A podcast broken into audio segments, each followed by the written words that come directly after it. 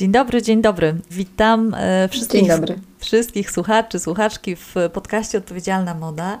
Dzisiaj jest ze mną Marta Karwacka, doktor Marta Karwacka, co tutaj myślę będzie nie bez znaczenia. Z Martą porozmawiamy o czymś, co jest bardzo mm, głośnym tematem i takim coraz bardziej popularnym, mianowicie o tak zwanym CSR-ze. Ale najpierw e, przywitam się z Martą. Cześć Marto, dzień dobry. Cześć, dzień dobry, miło mi. I, I poproszę Martę, żeby sama powiedziała o tym, czym się zajmuje zawodowo, żeby nam trochę nakreślić tą, tą sylwetkę i tą e, właśnie zawodową ścieżkę. Y, zawodowo generalnie zajmuję się zrównoważonym rozwojem, e, w szczególe strategiami wpływu społecznego i środowiskowego, strategiami CSR, też niektórzy mówią, projektami zaangażowania społecznego e, w organizacjach, dialogiem społecznym, e, organizacji z interesariuszami, więc właściwie wszystkimi takimi procesami, które, które są związane ze zrównoważonym rozwojem, to na co ja jakby kładę duży nacisk i dużą uwagę, to są badania powiązane bardzo mocno z projektowaniem tych różnych procesów, dlatego że uważam, że ten temat jest tak nowy, tak świeży, że wymaga rzeczywiście nie tylko badań ilościowych, to znaczy jak szerokie jest dane zjawisko, ale dlaczego ono takie jest. I dlatego mm, bardzo sobie cenię tutaj te moje kompetencje związane z realizacją badań jakościowych, bo dzięki niemu rzeczywiście, dzięki nim e, docieram do prawdziwych potrzeb często interesariuszy, a to pozwala mi lepiej skonstruować e, projekt dla klienta. Mhm. Więc, e, więc zajmuję się zrównoważonym rozwojem. Podsumowując, e, prowadzę swoją firmę e, Good Impact, która właśnie tę nazwę ma od, od tego roku. No i prowadzę bloga, o czym pewnie wiesz, na temat etyki i odpowiedzialności w branży odzieżowej. Mhm. I od razu powiedzmy, że ten blog nazywa się How to Wear Fair i tak. wszystkich odsyłamy na, na tego bloga, bo tam też regularnie y, dzielisz się takimi spostrzeżeniami i komentujesz w ogóle to, co się y, na rynku modowym, ale czasem też szerzej z tego, co obserwuję, w ogóle dzieje w kontekście tego zrównoważonego rozwoju. No i my będziemy dzisiaj próbowały trochę rozkodować to, co to może oznaczać dla firm i co to może oznaczać dla nas. No bo hasło zrównoważony rozwój myślę, że większości ludzi już się obiło uszy. Tak samo jak ten CSR, e, właśnie tłumaczony jako ta społeczna odpowiedzialność biznesu, ale chciałabym, żebyśmy spróbowały to, to, to rozszyfrować. Czyli poproszę Cię na początek y, o taką Twoją osobistą definicję po latach zajmowania się tym tematem tak właśnie bardzo dogłębnie i też y, no, realnie, bo to, bo to nie jest, wiesz, taka książkowa mhm. regułka, tylko to, co tak naprawdę robisz i, i, i w czym pomagasz y, firmom. Więc co to mhm. jest dla Ciebie?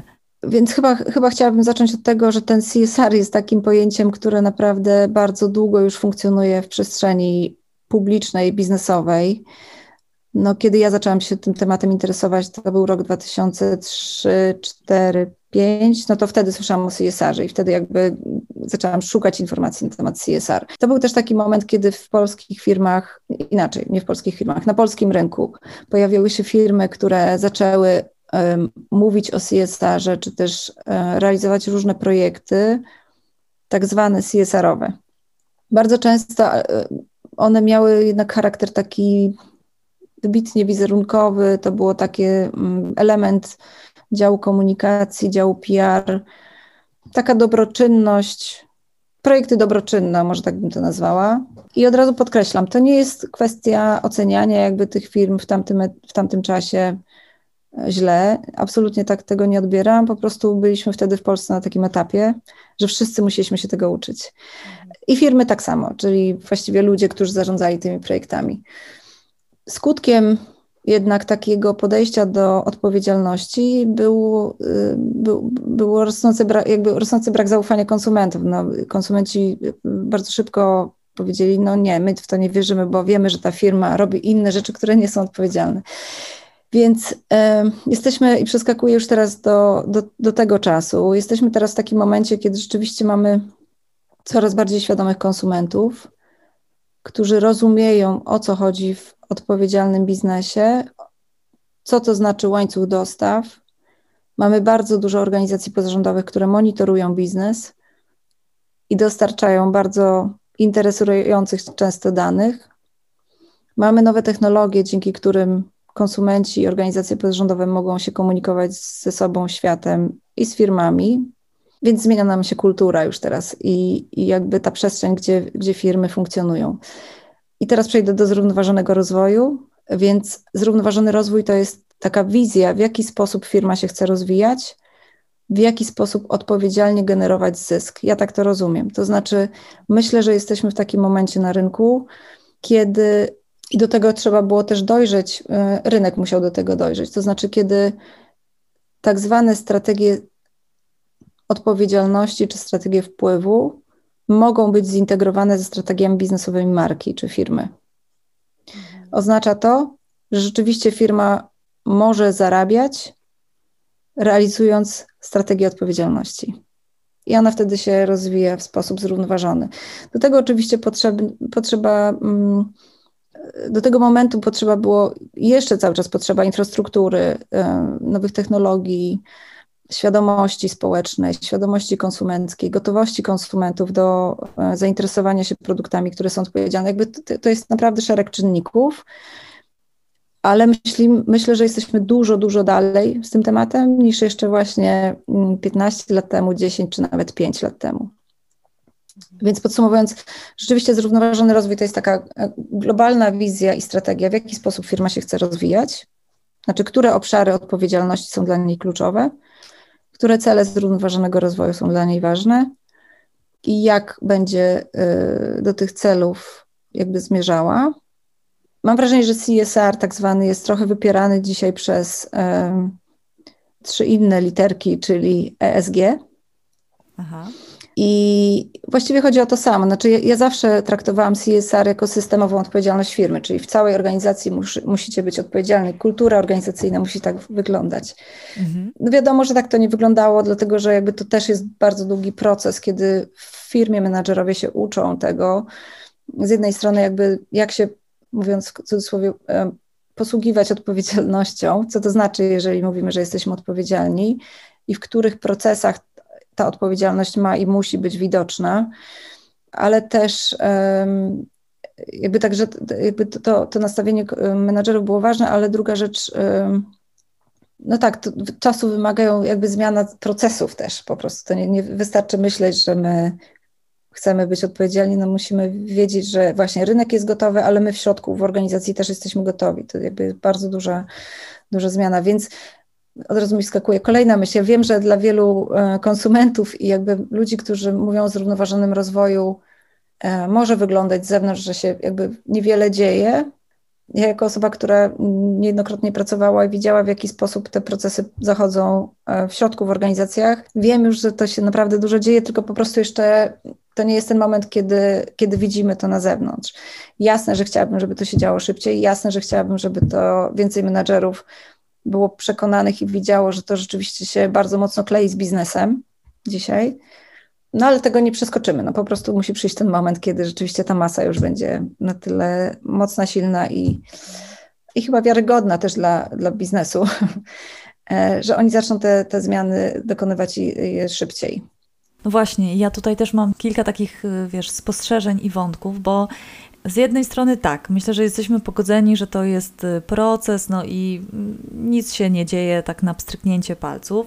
Z drugiej strony mm, też jestem sobie w, w stanie wyobrazić, że, no nie wiem, nawet w, w kontekście jakiegokolwiek zarządzania, y, nawet zarządzania państwem, tak, mamy kilka, nie wiem, medialnych ustaw, które nam się nie podobają, które oprotestowujemy, a nie, nie widzimy, nie słyszymy o milionie małych jakichś takich zmian legislacyjnych, które też realnie mogą wpływać na, na nasze życie. Po prostu pewne rzeczy się, nie wiem, klikają, niosą, inne są taką bardzo mrówczą robotą. Domyślam się, że to na tej samej zasadzie wygląda po prostu w wielu firmach.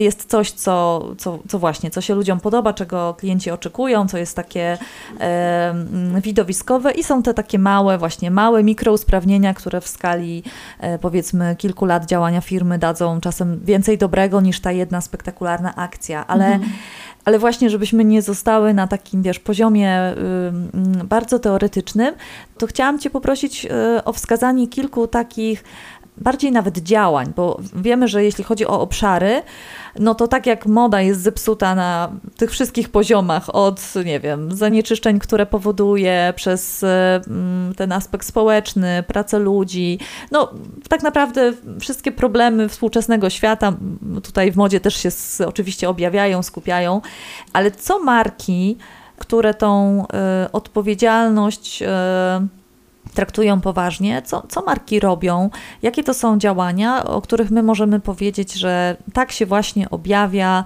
odpowiedzialność biznesu, która nie jest taką właśnie, tak jak mówiłaś, akcją charytatywną, e, typu właśnie dzisiaj oddajemy krew, e, a dzisiaj bieg, uczestniczymy w jakimś biegu. Fajnie, ale jakby, wiesz, jest to mocno oddalone od samego... Nie o to chodzi. Od samego serca, od, od tego, gdzie firma od, oddziałowuje i, i realnie y, gdzie jest problem, tak, to mogą być właśnie, nie wiem, y, prawa pracownicze, a my tutaj po prostu odwracamy uwagę i w, nie wiem, w sobotę przed południem każemy pracownikom albo zachęcamy ich grzecznie, żeby posadzili drzewka na skwerze. No i ma się to nijak do tego, co marka i co firma robi na gigantycznie dużą skalę, a my mamy tutaj jakiś nowy post na Facebooku. Więc co robią marki, dla których te, ta odpowiedzialność społeczna nie jest tylko właśnie taką, no tak, takim plasterkiem na to, żeby coś przykryć albo od czegoś odwrócić uwagę? Jakie to są działania?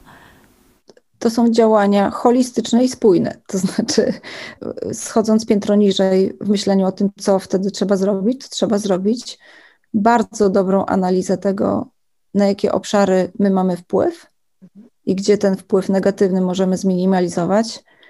I to są, to są działania, które w moim przekonaniu zmierzają do strategii, zbudowania po prostu strategii pozytywnego wpływu to są działania, które e, jakby jasno określają, no dzisiaj myślę, że coraz częściej się o tym mówi, jaką rolę my chcemy dzisiaj odegrać w świecie, dlatego że dla konsumentów, e, konsumen, konsumenci już nie lubią, kiedy, kiedy firma albo bardzo krytycznie odnoszą się do firm, które po prostu mówią, my jesteśmy, żeby zarabiać.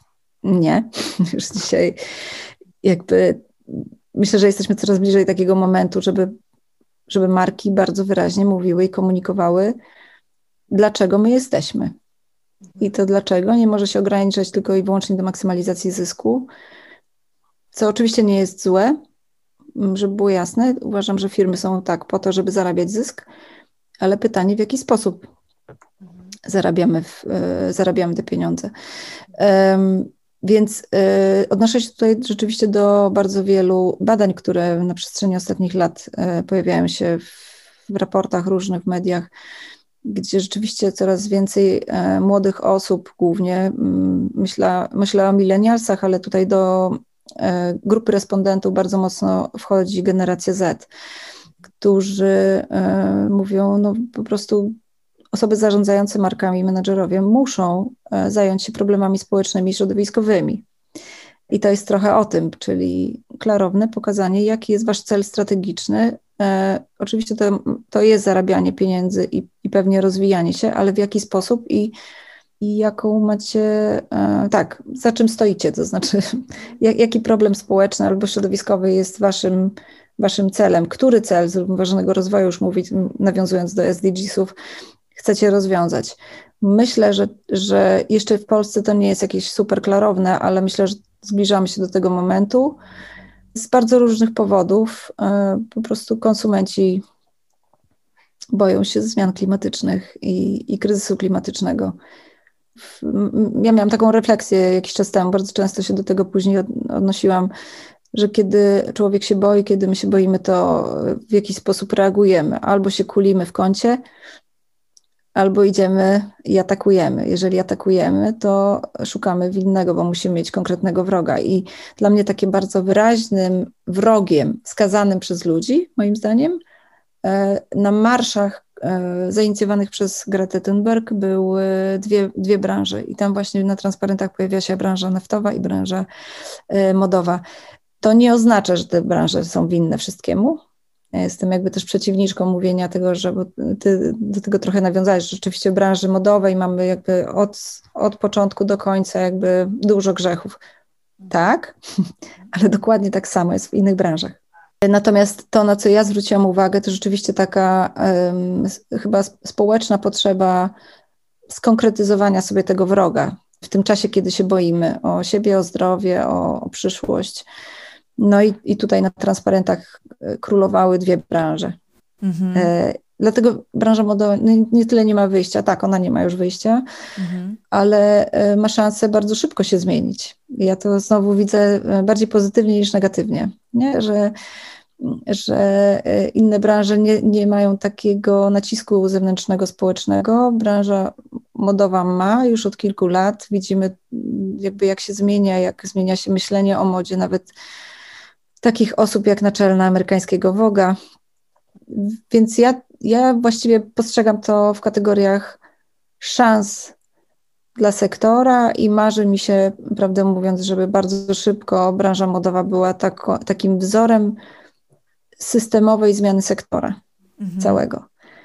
Bo rzeczywiście te zmiany się dokonują w bardzo różnych przestrzeniach, w bardzo różnych miejscach, że przyjdzie taki moment, kiedy wszystko kliknie się w system fajny, mhm. co nie? Kiedy, kiedy wszystkie zmiany jakby się ze sobą spotkają.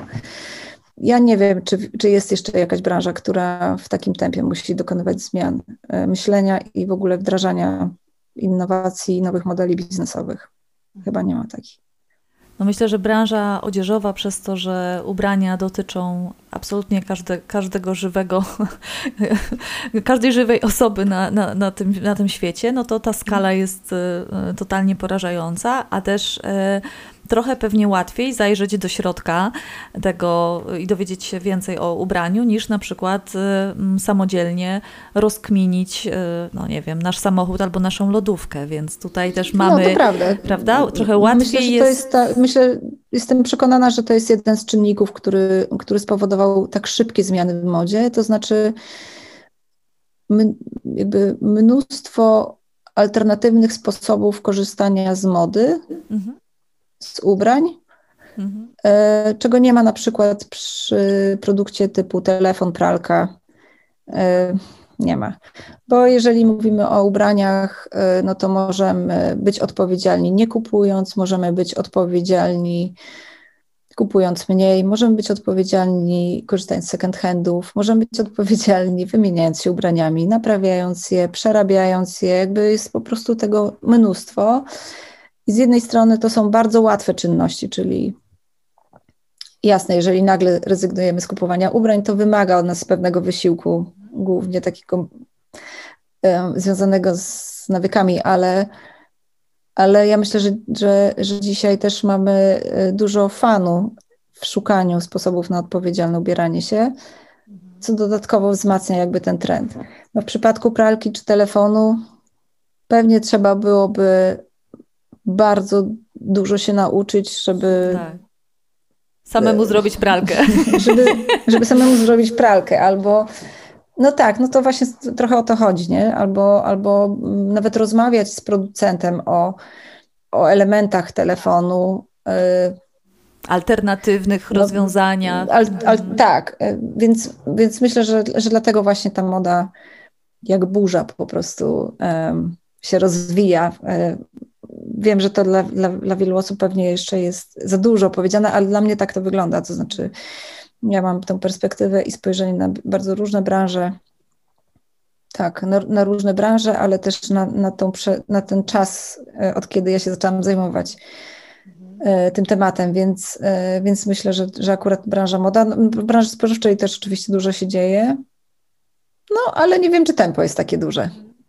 No, myślę, że. Bo tutaj, bo tutaj zaczynamy już mówić o, o wypożyczaniu ubrań, o, o tym, że duże marki na przykład przerabiają niesprzedane kolekcje na nowe kolekcje. Wiesz, że w branży spożywczej mamy pewnie pewne produkty, które są, nie wiem, no, no tak, rynek wegański, wegetariański się super rozwinął, to, to tak ale jak to wygląda i czy zmienia się tak szybko e, ca cały obszar, kiedy mówimy o, o przemyśle, przemysłowej hodowli zwierząt, no to ja nie mam przekonania.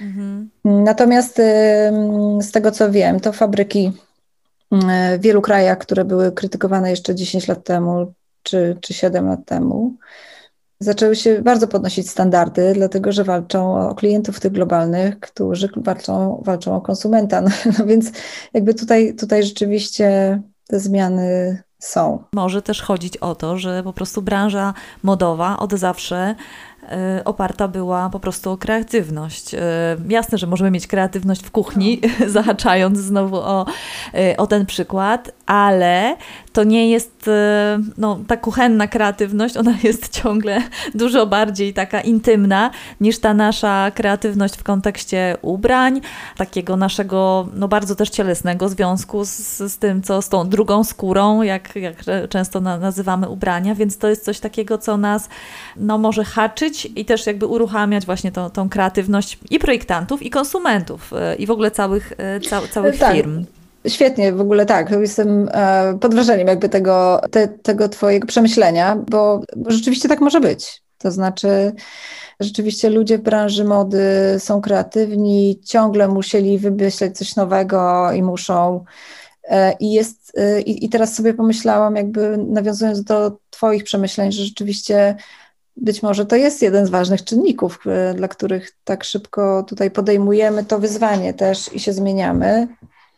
No bo w wielu branżach po prostu tego też nie widać. Ten mindset jakby jest, jest trudniejszy. Ja myślę, że tutaj jeszcze, kiedy mówimy o branży mody, warto wspomnieć o bardzo wielu małych markach e, etycznych, które z kolei znowu są alternatywą dla konsumentów, a nie tak łatwo jest właśnie stworzyć alternatywny telefon, tak? Alter, wiesz, wiesz że, że jakby nie ma takich, to, to muszą tak, być zawsze ten duże próg firmy wejścia z dużym kapitałem. Jest inny. Mhm. Tak.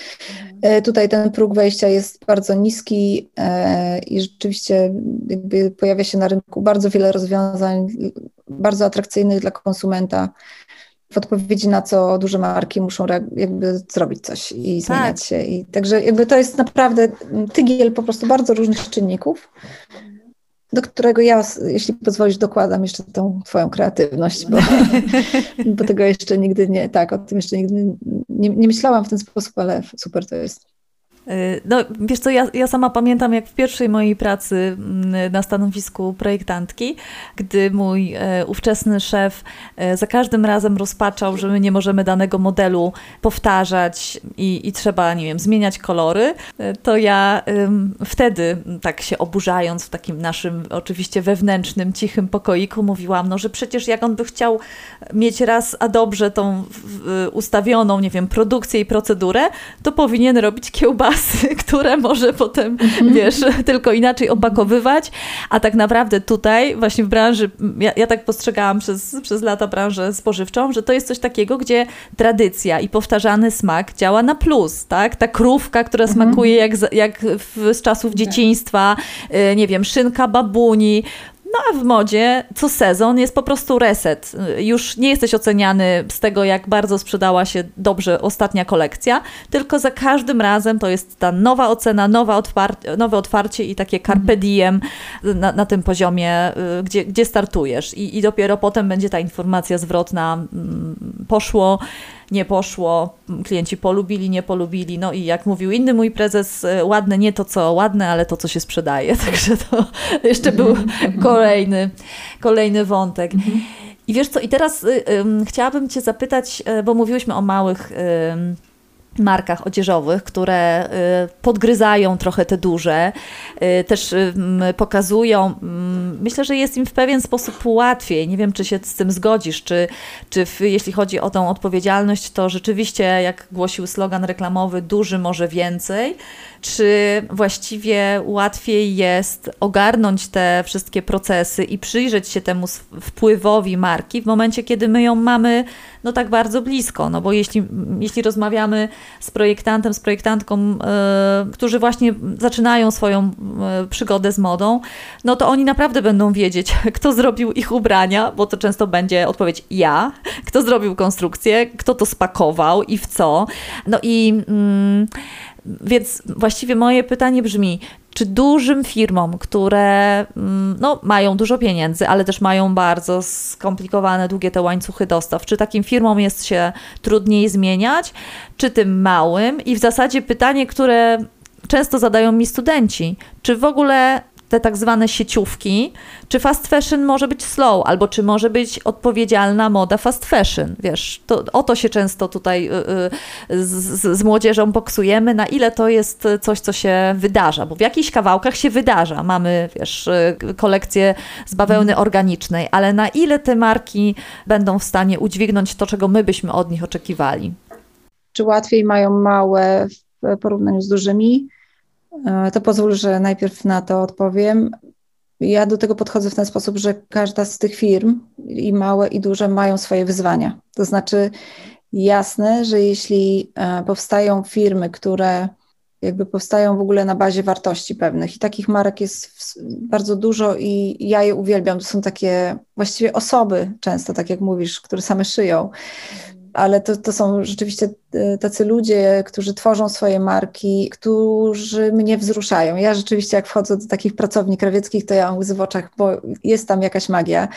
Ale to też chyba, to moje wzruszenie z kolei wiąże się z tym, odwołuje się do, do, do zawodu rzemieślnika, do kogoś, kto widać, że jest pasjonatą, kto te swoje kwalifikacje podnosi, kto się nie poddaje no właśnie, i teraz e, dlaczego się nie poddaje? Dlatego, że jest im bardzo ciężko. Dlatego, że jeżeli mamy mówić o konkurowaniu z e, t-shirtem, który kosztuje 20 zł, a ty go produkujesz w sposób odpowiedzialny, no to on nigdy nie będzie kosztował 20 zł. I teraz pytanie, czy te marki są w stanie się utrzymać? Czy to jest ten moment na rynku? Dlatego ja, ja, mam dużą słabość do tych marek, to znaczy yy, i takie przekonanie, że rzeczywiście jeżeli coś kupuję, to kupuję od małych marek, bo wiem, jak im jest trudno się utrzymać i konkurować na rynku, no bo jednak masowy konsument kupuje w, w sieciówkach. Duże marki, tak, one mają dużo pieniędzy, ale to też jest wyzwanie. To znaczy, to jest rozmowa o, o transformacji całej kultury organizacyjnej, już takim idealnym modelu tak? To jest rozmowa o wielomiesięcznej pracy nad nową strategią, o szukaniu jakby styczności ze strategiami biznesowymi, o tym, w jaki sposób, jeżeli to jest grupa jakaś, e, ta strategia ma oddziaływać, wpływać, być e, strategią też e, innych marek, znaczy innych tych w tej grupie. Więc to jest bardzo dużo pracy, tym bardziej, że wiele z tych marek, które pewnie mamy w głowach i są sieciówkami, przez wiele, wiele, wiele, wiele lat budowały swoją pozycję na zupełnie innym modelu biznesowym, na takim, który kompletnie nie brał pod uwagę tego, jaki mają wpływ społeczny i środowiskowy w ogóle. Więc to jest wyzwanie, to jest naprawdę jakby duża, e, duża robota w organizacjach, która, no nie ukrywam, że na pewno łatwiej przeprowadzane są te procesy i szybciej te zmiany się dokonują, jeśli członkowie zarządu są do tego przekonani albo widzą tą szansę e, na rynku. Jeżeli ta odpowiedzialność, że tak powiem, właśnie mówienia o odpowiedzialności organizacji czy budowania tej odpowiedzialności leży i spoczywa tylko na jednej, dwóch osobach, które mają ten temat dorzucony do swoich innych obowiązków w dziale marketingu, no to jest duże ryzyko, że ta osoba nie będzie miała na to czasu, bo to są po prostu gigantyczne tematy którym trzeba poświęcić uwagę, e, zwłaszcza teraz i na pewno bardziej niż jeszcze 5 lat temu, to na pewno. Co wynika stąd, że po prostu konsumenci coraz chętniej dopytują i mają coraz więcej wątpliwości, więc jedna i druga strona ma bardzo duże wyzwania. Ja jestem przekonana co do jednego, co do tego, że że jeżeli będziemy się kurczowo trzymać starych modeli biznesowych i, biznesowych i myślenia o tym, że będziemy tylko zarabiać, no to już nie to, to jakby to już, to, to, już te firmy nie przetrwają, zwłaszcza, zwłaszcza duże, które mają duży impact, y, taki negatywny wpływ społeczny i środowiskowy. Ja wiem, że to jest dla menedżerów często trudne i dla prezesów i prezesek pewnie też. Ja to wiem i rozumiem, natomiast y, kiedy patrzymy na te zmiany w otoczeniu, jakby trzeba sobie uświadomić, że trzeba, trzeba podjąć po prostu jakieś kroki. A teraz Twoje drugie pytanie było, czy fast fashion może być slow fashion? Albo przynajmniej nie, zrównoważone. Dlatego, slow, to slow fashion jest przeciwieństwem fast fashion. To, co marki fast fashion mogą y, zrobić, to po prostu, no znowu wrócę do, do takiego solidnego, systemowego zastanowienia się nad swoją odpowiedzialnością. To nie może być fragmentaryczna odpowiedzialność, to nie może być, no bardzo popularne są teraz ekoakcje, czy jakiś projekt ekologiczny, mnóstwo jakby jest takich działań. Ale jeżeli to się nie wiąże z y, zmianami w całej organizacji, to zawsze to będzie postrzegane jako greenwashing. I już. Jeżeli pamiętam, e, nie tak dawno temu, jeden z prezesów bardzo dużej globalnej marki odzieżowej posadził 2000 drzew i o tym była informacja w globalnych mediach tam światowych. Przysięgam ci, że mój tata ma cztery razy więcej drzew w swoim ogrodzie, nie? I oczywiście, jeżeli się nad tym nie zastanowimy, no to powiemy sobie wow, no ale musimy mieć świadomość, że jest coraz więcej ludzi i konsumentów, którzy powiedzą okej, okay, super, ale jakby problem tej firmy jako części branży odzieżowej leży gdzie indziej. Tak, tak? to nie jest firma mamy, nie? Tak, e, mamy, mamy jakby nadmiar produkcji, mamy barwniki, o których zaczynamy coraz częściej mówić, tkanin, mamy problem wody, problem e, praw człowieka. Jakby jest bardzo dużo innych obszarów, na których się taka firma powinna skupić. Bardzo przyjemnie i milutko jest, jeśli posadzi 2000 drzew, super, ale to nie jest ta informacja, która powinna być szerowana, że tak powiem, w światowych mediach jako jedna z głównych i zachwycających. No nie, to, to już po prostu nie ten moment. Tak, tak, tak.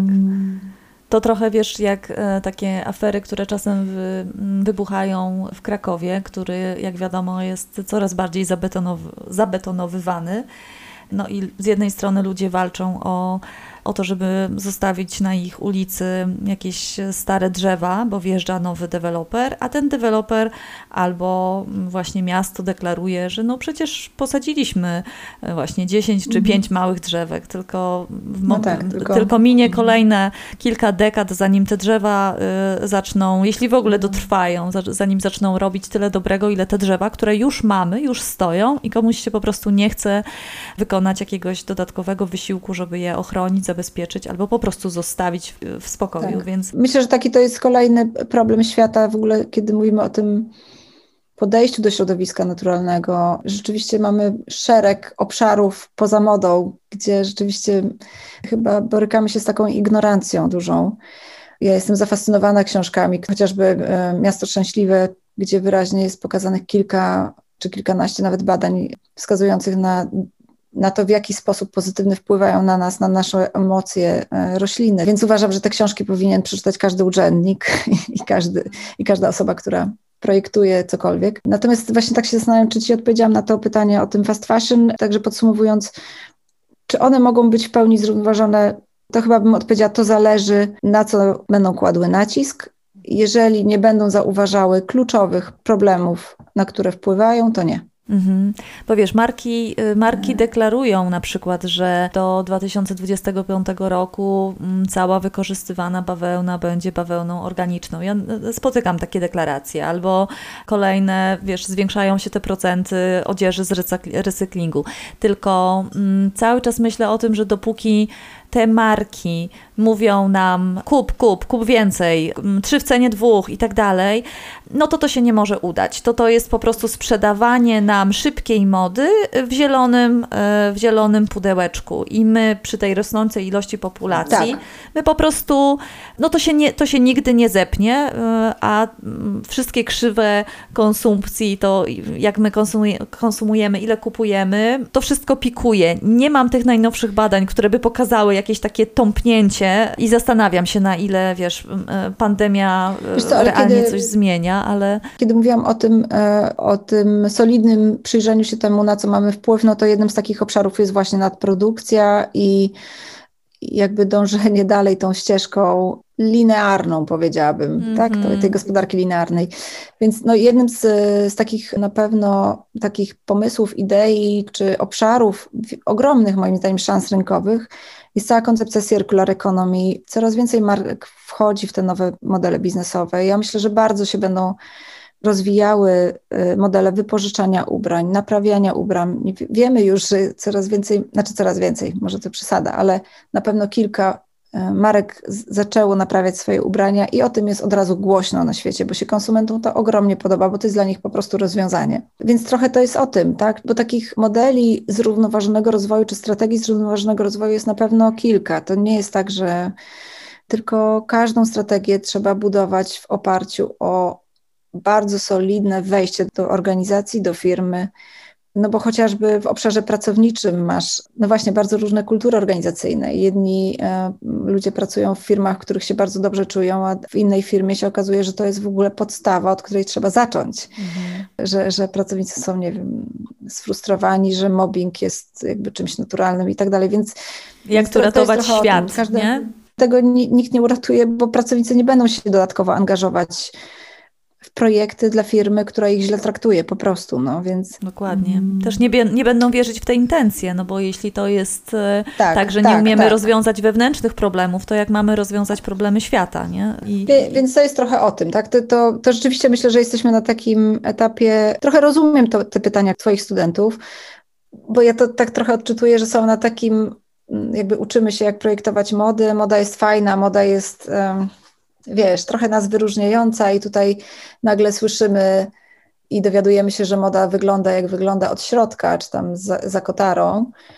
E, I to jest trochę takie poddawanie wątpliwość, czy w ogóle jest sens wydatkować tą energię, bo to jest duży wysiłek e, dla bardzo wielu organizacji, ludzi, aktywistów, którzy przyczyniają się niewątpliwie do tego, że, że ta moda się zmienia. I jasne, że możemy mieć wątpliwości, czy, czy jesteśmy w stanie w ogóle zbudować jakieś modele, które są w pełni zrównoważone. Przy tych ogromnych markach nie powiem, że nie, ale nie powiem na 100%, że tak, bo ja podejrzewam, że nikt z nas jeszcze nie zna rozwiązań, które być może nastąpią w najbliższych dwóch, trzech latach, pięciu. No. Mhm. Nawiązuję tutaj do takich rzeczy, wiesz, takich rozmów moich, wątpliwości właśnie, które gdzieś tam mi towarzyszyły e, w rozmowach z ludźmi, nie wiem, z 5 lat temu czy 6 lat temu, no bo jaką torebkę masz? No skórzaną. No tak, mam skam, wtedy miałam skórzaną. Dzisiaj mam torebki i torby e, z nieskórzanych materiałów, tylko ze skóropodobnych, bo po prostu jakby przyszło takie rozwiązanie technologiczne i, i dzisiaj w Polsce jestem w stanie kupić sobie torbę z roślinnych, skóropodobnych tkanin, czy z korka, czy z Rozumiesz, więc trochę o tym mówię, że mhm. jesteśmy w tak, tak dużym i globalnym, mam wrażenie, procesie zmian. E, tak dużo furczy nam w, w, naszych głowach, mówię o bardzo różnych osobach, o organizacjach, o startuperach, o, o młodych ludziach, którzy mają pomysły, że jestem przekonana, że my w większości rozwiązań, które będą za 2, 3 czy 5 lat, w ogóle nawet nie mam Mhm. Nie, nie, jesteśmy w stanie tego wymyśleć, co, co, co będzie e, na rynku. A być może one właśnie pomogą nam w budowaniu lepszych strategii zrównoważonego rozwoju. Ale w dzisiejszym myśleniu o konsumpcji, o zarabianiu, no to nie. No to jeżeli będziemy dalej produkować nadmiar, dalej pozbywać się nadmiaru paląc czy wyrzucając na śmieci, dalej e, komunikując konsumentom, że jesteś fajny, jeśli masz co chwilę coś nowego, a to, co jest już niemodne, a niemodne jest za co trzy miesiące pewnie, więc e, e, to, to wyrzuć e, i kup nowe, no to nie, no to, to, to nie jest rozmowa wtedy o zrównoważonym rozwoju. Wiesz co, ja zawsze też mam na to taką odpowiedź, że jeśli pytanie jest podszyte mm, taką nadzieją, czy kiedyś kupowanie co piątek torby nowych rzeczy w Zarze będzie ok, to moja odpowiedź brzmi nie, to już nigdy nie będzie ok. Nawet jeśli to będą najfajniejsze rzeczy. Po prostu ten model konsumpcji, nadkonsumpcji musimy y, pożegnać. Ale jednocześnie też trochę się nauczyłam, że taki radykalizm to, to się nie sprawdza, więc e, mm, jeśli tylko w zarze podoba Ci się płaszcz, e, co do którego masz przekonanie, że będzie Ci służył dłużej niż e, wszystkie inne płaszcze, które widzisz w markach małych, rzemieślniczych, rodzinnych, eko, ale jednocześnie, nie wiem, nie pasuje Ci kolor, nie pasuje Ci krój, nie pasuje Ci kołnierz, to naprawdę, jeśli Albo potrzebujesz... Cena jest zbyt tak, wysoka, tak? Tak. Też tak, to jeśli potrzebujesz mojego rozgrzeszenia, żeby sobie kupić ten e, płaszcz w zarze, to ja ci rozgrzeszam, bo ja nawet samą siebie jestem w tym, w tym momencie w stanie rozgrzeszyć, tylko ja wiem, że to nie jest mój piętnasty płaszcz e, z, z tej kolekcji i że on, że przemyślałam ten zakup tak samo e, mocno, niezależnie od tego, czy on kosztuje 300 zł, czy 150 na wyprzedaży, jak ten zakup, który mm, no, miałby cenę mm, typu 1300 czy, czy 1500. I jeśli my w ten sposób podchodziliby, podchodzilibyśmy do rzeczy i tanich, i drogich, i etycznych, i nie, to być może w ogóle nie musiałobyśmy dzisiaj rozmawiać o problemach mody, bo, bo może połowy mhm. tych problemów by nie było, gdybyśmy się nie nauczyli tego, tego modelu konsumpcji. I mm, wiesz co? No, jak, jak no, no. najbardziej jest mi, to, jest mi to bliskie. To znaczy, nigdy nie, też nie, nie czułam, że mogę komuś narzucić e, swój punkt widzenia, zabronić kupowania, to w ogóle jest mi bardzo obce. E, niejednokrotnie mi się zdarzało, no już parę lat temu, teraz mi się to nie zdarza, ale, ale kiedy zaczęłam pisać bloga, to rzeczywiście e, wtedy o tej odpowiedzialnej modzie mówiło co prawda kilka osób, e, raczej organizacji mhm. pozarządowych, natomiast wiem, że bloga zaczęłam pisać mniej więcej równolegle z Olą Bąkowską. Mhm. I to chyba tyle było. I tak naprawdę to, to był taki, e, taki temat bardzo świeży, bardzo kontrowersyjny, taki zadziwiający wiele osób. I ilekroć się nie spotykałam wtedy z kimkolwiek, to wszyscy mówili, tylko na mnie nie patrz, bo ja mam tam spodnie stąd, a stąd, a strasznie mnie to krępowało, bo ja nigdy nie miałam poczucia, że ja mogę komukolwiek jakby, wiesz, e, sugerować, że ma się ubierać w jakiś sposób, dlatego że ja sama czułam, że samo podjęcie w ogóle decyzji o pisaniu bloga zajęło mi parę lat, bo ja czułam, że ja nie jestem w stanie pisać o odpowiedzialnej modzie, bo w 2013-2014 e, nie byłam w stanie się ubrać odpowiedzialnie. I gdzieś musiałam przerobić to sama ze sobą, że okej, okay, to w takim razie ja będę pisać o szukaniu sposobów na odpowiedzialne ubieranie się. Tak. E, I myślę, że każdy musi sobie znaleźć taki sposób, e, bo to jest wtedy też trwała zmiana. Jeżeli nie czujesz się naciskany, to po swojemu, w swoim tempie, w swoich modelach konsumpcyjnych, że tak powiem, e, możesz się zmieniać i zmieniać tą swoją szafę, a jestem też przekonana, że mm, z jednej strony to jest bardziej trwała zmiana, z drugiej strony ona też wpływa później na wiele innych obszarów na kuchnię, na samochód, na, na rower, na w ogóle, tak, na, na, na postrzeganie tego swojego otoczenia. Tak, więc tutaj się jakby zupełnie z Tobą zgadzam nie, nie, nie, nie chodzimy z notesikiem, gdzie dajemy ludziom oceny za, za nie, to, czy nie, to jest poliester, czy wiskoza. Zresztą tak jak zawsze też e, cytuje się to, to zdanie, że na, najbardziej odpowiedzialna moda to jest i tak ta moda, te rzeczy, które mamy w szafie, więc e, nie ma chyba nic bardziej nieodpowiedzialnego niż z piątku na niedzielę wyrzucić wszystko to, co mamy, e, tylko dlatego, że mamy postanowienie teraz kupić no wszystkie tak, rzeczy tak. od właściwych marek, tych, tych aktualnie ja modnych. Też Y, sama też bardzo rzadko kupuję rzeczywiście ubrania z tak zwanych sieciówek. Uwielbiam, naprawdę uwielbiam kupować. Y, jeżeli coś kupuję, to, to korzystam z rzemieślników i, i, i właśnie ubrania bardzo często y, szyje mi lokalna krawcowa, ale z kolei no, no, mam takie ubrania czy buty właśnie, które kupuję od małych marek, bo wiem, że korzystają z rzemieślników, albo płaszcz kupiłam sobie od wspaniałej projektantki którą uwielbiam i pozdrawiam, bo na pewno będzie wiedziała, że to o niej mówię. E, tak, ale, ale to rzeczywiście dla mnie coś więcej niż e, zwykły zakup. To jest kupienie wartości, efektu czyjejś twórczości, talentu, to trochę jest o tym u mnie. Z drugiej strony, wiesz, jeżeli potrzebuję jeans, a miałam taką ostatnią potrzebę, bo moje po prostu już miały dziurę na dziurze, które uwielbiałam, I to był model, który ja uwielbiałam od paru lat. E, to kupiłam sobie też e, tej samej marki, ten sam model spodni z tak zwanej sieciówki.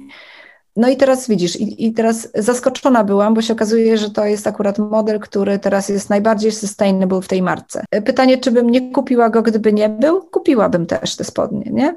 Mm. Rozumiesz? Mm. Więc tak. to był taki fajny dla mnie, e, akurat fajna niespodzianka, że, że akurat ten model, ta marka w swojej transformacji, że tak powiem, ma jako najbardziej zrównoważony ale biorąc pod uwagę jakby cały szereg działań, które ja y, robię w imię budowania odpowiedzialnej szafy, czy dbania o ubrania, e, doceniania rzemieślników i tak dalej, nie czuję się zupełnie winna, jeśli kupię sobie też jeansy, które po prostu mi pasują, odpowiadają, ale są z sieciówki bo ja też wiem, że będę właśnie w nich chodzić najbliższe kilka lat. No i na pewno to nie są spodnie, które u mnie leżą z metką przez tak. wiesz, długi czas, bo po prostu ja ich potrzebuję. Tak, więc tak. Tak, tak ja, ja, jestem za, ostatnio za nią piętą rozmawiałam, więc e, też, też z nią rozmawiałam o tym, że ja bardzo wierzę w to, że, że my jako ludzie, po, pojedyncze osoby mamy bardzo duży wpływ. No ale tą odpowiedzialność mają duże marki. Mhm.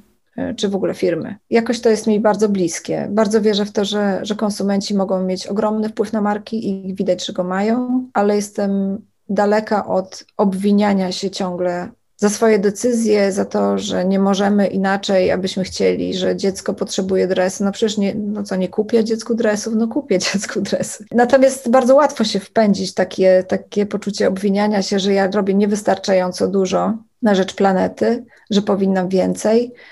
Co więcej, jeżeli jesteś postrzegana jako osoba, która jest związana z tym ruchem eko, czy prośrodowiskowym, czy w moim przypadku zrównoważonym rozwojem, to niejednokrotnie mi się zdarzało wytykanie mi moich, że tak powiem, zachowań, decyzji zakupowych, takie ostentacyjne zdziwienie, że tak powiem, mm -hmm. że ja robię tak, a nie inaczej. I to też dla mnie była praca nad sobą, żeby sobie z tym radzić, żeby jakby nie brać tego do głowy. Mm-hmm. No, więc, więc rzeczywiście ostatnio kupiliśmy psa, y, więc miałam mnóstwo pytań, dlaczego on jest y, z hodowli, a nie ze schroniska. I czy jest e, weganinem? Osoby, I tak, i te, te osoby rzeczywiście, miałam wrażenie, oczekują, że ja się będę tłumaczyć. E, ja mam swoje, że tak powiem, powody, ale nie będę się z tego tłumaczyć i nie będę miała z tego powodu wyrzutów sumienia.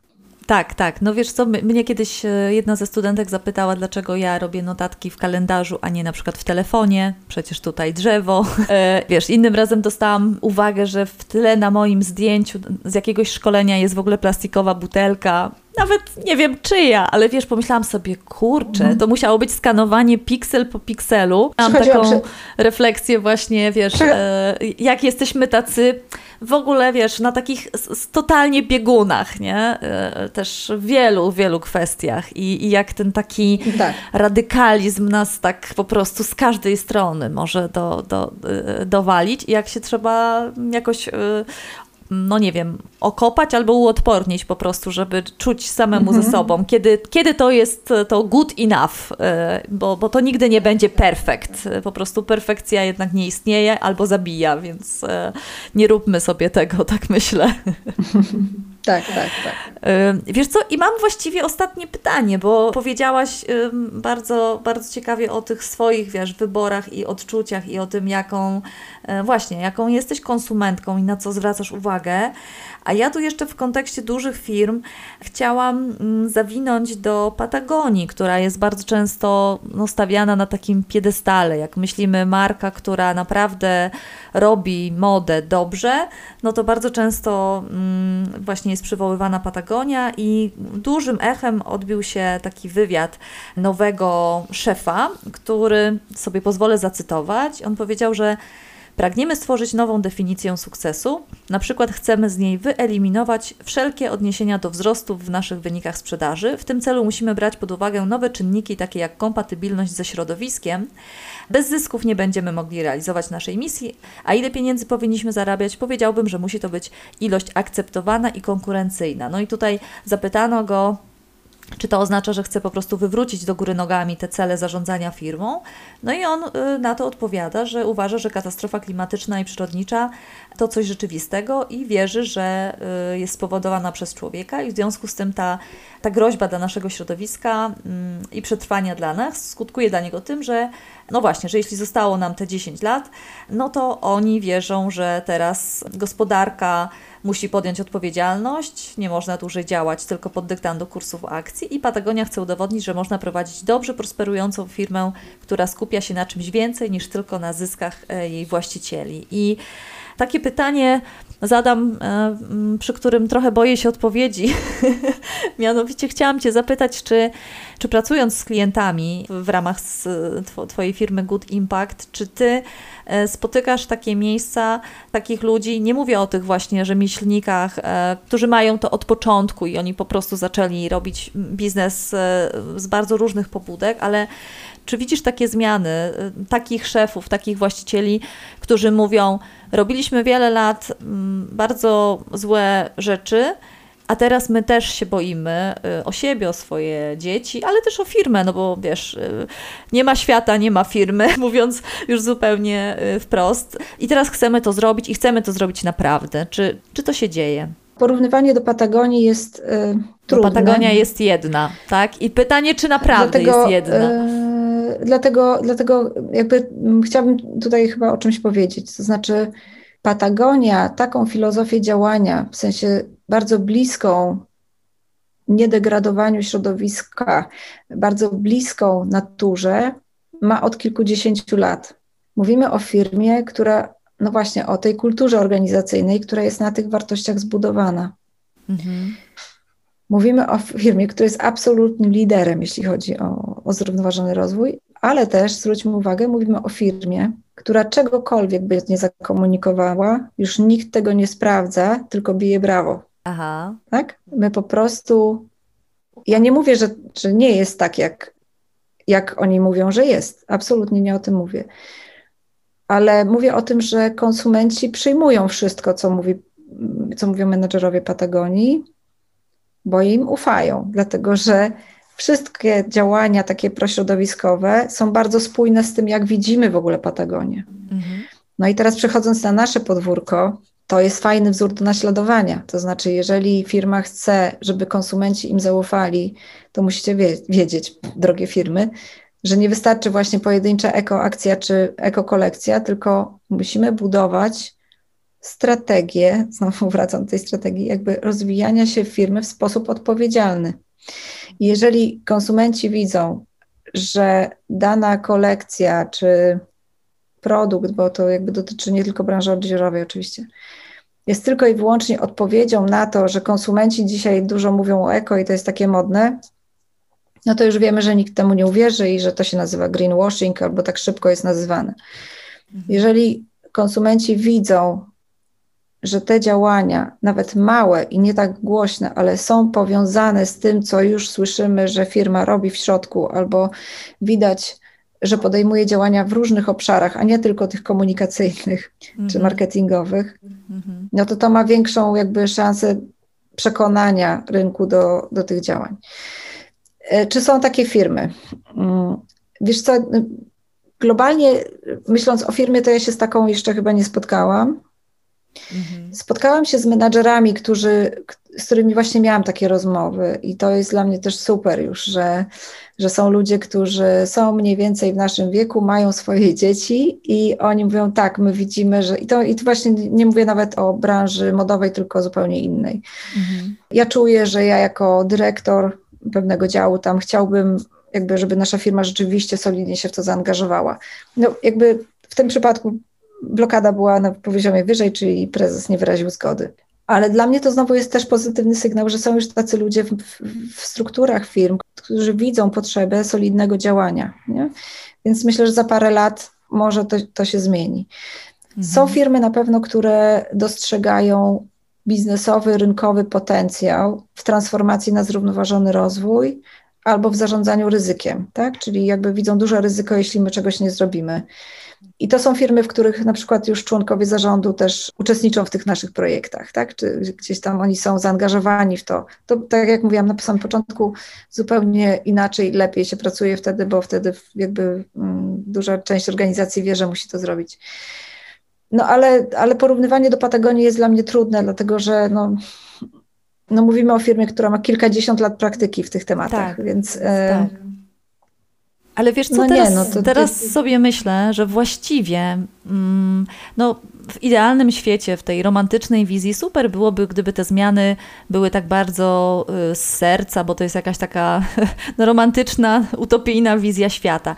Ale tak po zastanowieniu się dochodzę do wniosku, że w zasadzie jak firma ma robić rzeczy dobre, to czy ona robi to dlatego, że prezes, wiesz, pojechał do Tybetu i przeżył oświecenie, czy dlatego, że po prostu boi się, że akcje firmy spadną i on nie będzie miał czego przekazać, nie wiem, swojemu synowi za kilka, kilkanaście mhm. lat, to może to nie ma takiego znaczenia. To znaczy, chodzi o to, że lepiej może, żeby robili dobre rzeczy, nawet z mało mm, szlachetnych pobudek, niż żeby mieli, wiesz, e, usta pełne frazesów, a tak naprawdę nie robili nic. Więc chyba.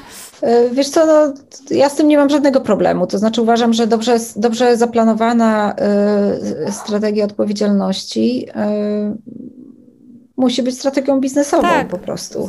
Rzeczywiście uważam, że dzisiaj jesteśmy w takim, w takim momencie rozwoju rynku, że i, i budowania legislacji pod właściwie chociażby circular economy, że tak, że to jest jakby po prostu ogromna szansa dla wielu firm. E, pytanie, czy chcą tej zmiany, bo zmiana zawsze jakby wiąże się z dużym wysiłkiem, ale myślę, że to jest jakby super moment też na taką solidną pracę. Ja zawsze firmy zachęcam do tego, żeby naprawdę przyłożyły się do tego, że pojedynczy projekt komunikacyjny czy marketingowy no nie, no dzisiaj to już jest jakby, to, to nie jest moment na takie Not rzeczy. Enough. Biznes no nigdy nie będzie robił czegoś z dobroci serca, bo przez kilkadziesiąt lat byliśmy uczeni, że, że ten zysk jest najważniejszy i, i nie ma nic absolutnie żadnego znaczenia e, w, w, w odniesieniu do efektów e, i skutków tej działalności. Więc myślę, że to po prostu jest taki dobry moment, kiedy można powiązać, bardzo w to wierzę, że, że jesteśmy w stanie powiązać te strategie biznesowe ze strategiami odpowiedzialności to się niestety, niestety wiąże jednak z przedefiniowaniem trochę pewnych tematów organizacji. Więc jakby modeli tego, te, tego rozkminiania, że tak powiem, w jaki sposób ustawić tą swoją odpowiedzialność jest całkiem sporo i to jest też kwestia chyba kreatywnego myślenia, ale to nie jest temat, który pod, możemy poddać już teraz taśmowej czy sztampowej mhm. akcji która zawsze się sprawdzała w jakiejkolwiek akcji marketingowej, komunikacyjnej, jakiejkolwiek. No tak, to, to po prostu są tematy, które trzeba solidnie sobie e, przeanalizować i zaplanować. Mnie cieszy to, że dzisiaj mm, jakby zaniechanie tego, tego tematu to jest już ustawienie się w takiej lidze biznesowych dziadersów. Mam takie wrażenie, że, że to jest coś, co wiesz, co za chwilę się zemści. Mam nadzieję, że firmy też zaczynają to e, właśnie widzieć pod kątem. No właśnie, no, ja tak... myślę, że tak, że, że zaczynają rzeczywiście to dostrzegać. E, ale, ale prawda jest taka, że żeby to dostrzegły, to musiały odczuć też Oddolne na własnej nasze... skórze, gdzieś tak. widzieć, że już tak, że, to, że pewne działania są ryzykowne, E, dla mnie jednak zaskoczeniem cały czas jest to, że niewielu chyba menadżerów, z którymi rozmawiam, dostrzega to, co się dzieje w otoczeniu. Ja myślę, że i znowu to nie jest kwestia tego, że oni są ignorantami, bardziej to z, y, jakoś interpretuję w ten sposób, że mm, ludzie w firmach, zwłaszcza tych dużych, mają tak dużo pracy często, są tak zafiksowani na swoich e, celach, które mają do zrealizowania w pracy, a w pracy pewnie siedzimy często 10 godzin, jak, że jak już wychodzisz z tej pracy, to po prostu się naprawdę nie chcesz zajmować takimi tematami, nie? I chyba no, no, tu się zastanawiam, czy, czy nie wykluwa się powoli też potrzeba nowego zawodu, czyli takiej, takiej osoby w firmie, która wiesz, skanuje otoczenie cały czas, która gdzieś tam śledzi, co się dzieje w, w otoczeniu, żeby sygnalizować jakby, wiesz, wewnątrz firmie, zwracać uwagę, co, co jest ważnego. Taką rolę dzisiaj pewnie pełnią takie osoby jak ja, czyli tacy doradcy, którzy jakby skanują właśnie to otoczenie firm i, i i zmianę kultury, bo mówimy dzisiaj o zmieniającej się kulturze tak naprawdę. No właśnie, więc pytanie, czy, czy to rzeczywiście będzie taki zawód, który gdzieś się przyda w firmach, czy może wystarczy dobra strategia zrównoważonego rozwoju, która będzie uwzględniała właśnie to też śledzenie, śledzenie otoczenia działach projektowych taką osobą, no z definicji bardziej oczywiście skupioną na samych modowych trendach, jest właśnie trend researcher czy e, researcherka, ale myślę, że to czasem wybiega e, dalej i już nie jest to jeden serwis, tylko właśnie śledzenie mediów społecznościowych, więc te głosy gdzieś docierają, mhm. a jest jednocześnie ze środka, no bo mm, żeby marka, e, no wiesz, zaprosiła mhm. kogoś z zewnątrz, to ona też musi mieć czas, żeby dostrzec, że potrzebuje tego kogoś tak, z zewnątrz, tak, tak. kto im powie, że no, czasy się zmieniły, modele biznesowe się zmieniają i tak dalej. Ogromną rolę zaczynają odgrywać kwestie społeczne, sprawy społeczne, problemy społeczne e, w firmach, czy tak, że mają, mogą mieć wpływ na firmy. Jestem w 100% przekonana, że nie ma e, specjalistów w firmach, którzy się znają na problemach społecznych. I nie mówię teraz o tym, żeby firmy się zajmowały tymi, czy rozwiązywały te problemy społeczne, no bo od, od, tego właśnie mają projekty CSR, czy współpracy z organizacjami pozarządowymi. Ja bardziej mówię o tym, że warto analizować sobie to, co się społecznie dzieje w otoczeniu, w różnych generacjach, które problemy społeczne, na które inne wpływają i jaki to będzie miało wpływ na Twój biznes. Nie? Czyli trochę takim łańcuszkiem dochodzenia do tego, co może mieć wpływ, coś z perspektywy jakby no, z pierwszego, że tak powiem, rzutu w ogóle nie ma z Tobą związku. No, a się może okazać, że że ma ogromny, e, ale rzeczywiście jestem przekonana, że w firmach jakby nikt się tym nie zajmuje, dlatego że menadżerowie są przydzieleni do zupełnie innych zadań i oni mają ich tyle, że nie są w stanie jakby tego już dodatkowego, no to jest duża wiedza, więc to rzeczywiście tak, wiesz, no, nie mają czasu już się tym zajmować. Często to, to spojrzenie z zewnątrz, z dystansu, jakiś taki namysł, e, nawet nie mówię o jakichś właśnie filozoficzno-psychologicznych rzeczach, ale to przecież mocno jest związane z, właśnie z socjologią, z psychologią, z takim e, humanistycznym w ogóle spojrzeniem na biznes, to to jest coś, co też e, jakby jest poza tą definicją produktywności, no bo to się nie przekłada na tabelkę, wiesz, na jakiś cel, więc na to nagle musi powstać jakaś przestrzeń, a firmy są od dokręcania tych, e, ty, tych śrubek. Myślę, nie? że się przekłada bardzo mocno, tylko nie bezpośrednio. Tak, tak, e, dokładnie, ale nie? wiesz, tego nie widać w raportach dziennych. O to, o to, to mam tak, na myśli. ale zwróć uwagę też na to, że o tym, że humaniści są potrzebni w biznesie, mówimy też dopiero od czterech lat, tak. pięciu może, tak. naprawdę od niedawna. E, ja pamiętam, skończyłam e, marketing i zarządzanie w Toruniu na, na UMK, ale też skończyłam socjologię. Mhm. I, i, I paradoksalnie jakby e, pomimo tego, że niejednokrotnie słyszałam, że co po tej socjologii w ogóle można robić, jaki to w ogóle, to jest w ogóle do niczego niepotrzebny kierunek. Zawsze uważam, że to jest jedno z bardziej mylnych spostrzeżeń e, ludzi biznesu, bo prawda jest taka, że mamy mnóstwo znajomych i kolegów e, z kierunku zarządzanie i marketing, którzy nie wykonują ciekawych zawodów i bardzo często musieli emigrować z Polski, a moi koledzy i koleżanki po socjologii wykonują świetne zawody, bardzo różne zawody i bardzo często świetnie radzą sobie w biznesie, no bo mają kompetencje po prostu, których, e, które są potrzebne, bo, bo każda firma to są ludzie, a ludzie tworzą grupy społeczne. E, wiesz, i to jakby e, dla mnie zawsze to było zaskoczenie duże, że, że ta socjologia nie jest i humaniści w ogóle nie są doceniani w biznesie. E, między innymi też z tego powodu zaczęłam siebie e, szumnie nazywać socjologiem biznesu, znając, że po prostu nie odpuszczę. E, ale trochę tak się czuję, że pewnie dlatego, że skończyłam te dwa kierunki studiów, ale też, ale też, że po prostu ja widzę dużą wartość w tych kompetencjach społecznych dla biznesu. Z tych karier, że tak powiem, moich znajomych z socjologii widzę, że to, że to rzeczywiście są ludzie, którzy robią szalone, że tak powiem, rzeczy e, w bardzo pozytywnym e, tego słowa znaczeniu. Mhm.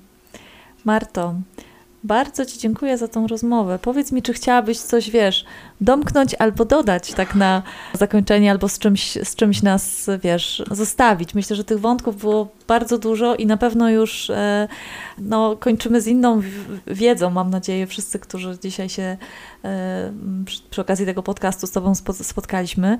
Mm, ale może jest coś, wiesz, co nie wybrzmiało, a zależy Ci na tym, żeby, e, żeby tak się stało. Nie wiem, czy wybrzmiało, czy nie, ale ja bym chyba chciała zachęcić do, do tego, żeby firmy się nie bały e, zająć społeczną odpowiedzialnością biznesu, czy też zrównoważonym rozwojem, mówiąc szerzej, mhm. e, żeby zaczęły dostrzegać rzeczywiście szanse rynkowe i żeby zaczęły traktować ten temat jako inwestycję, a nie koszt. E, to jest trochę taka rada już właściwie, e, a, nie zachęta, ale, ale ja wierzę w to, że rzeczywiście można to zrobić dobrze, solidnie i tak, że firmy będą widziały wielowymiarowe korzyści biznesowe, e, bo trochę o to, o, o, o, to w tych strategiach chodzi. A konsumentów chyba bardzo mocno będę zachęcała, podobnie jak Ty podejrzewam, do tego, żeby uważnie uważnie patrzeć na to, co kupuję, dlaczego to kupuję i czy to jest mi potrzebne. I nie mówię tylko o ubraniach, ale mówię naprawdę o bardzo wielu produktach, które mamy, kupujemy. Ale róbmy to bez poczucia winy. Miejmy wpływ na biznes, pytajmy. Tak, angażujmy się w zmiany. Bardzo wierzę w to, że im więcej będzie osób, które mają wątpliwości, tym większą masę stworzymy, e, która spowoduje, że firmy szybciej się będą zmieniały, Tak, więc potrzebna jest nam presja konsumentów, a firmom potrzebna jest odwaga, e, ale też tak, taki brak, e, brak lęku przed tą społeczną odpowiedzialnością. To, czego nie lubię w firmach, na pewno to takie lekceważenie tego tematu. E, bardzo często się z tym dawno temu spotykałam. Dzisiaj mamy coraz więcej dowodów na to, że to po prostu przynosi biznesowe, biznesowe korzyści, więc nie warto tego dalej lekceważyć. To chyba tyle.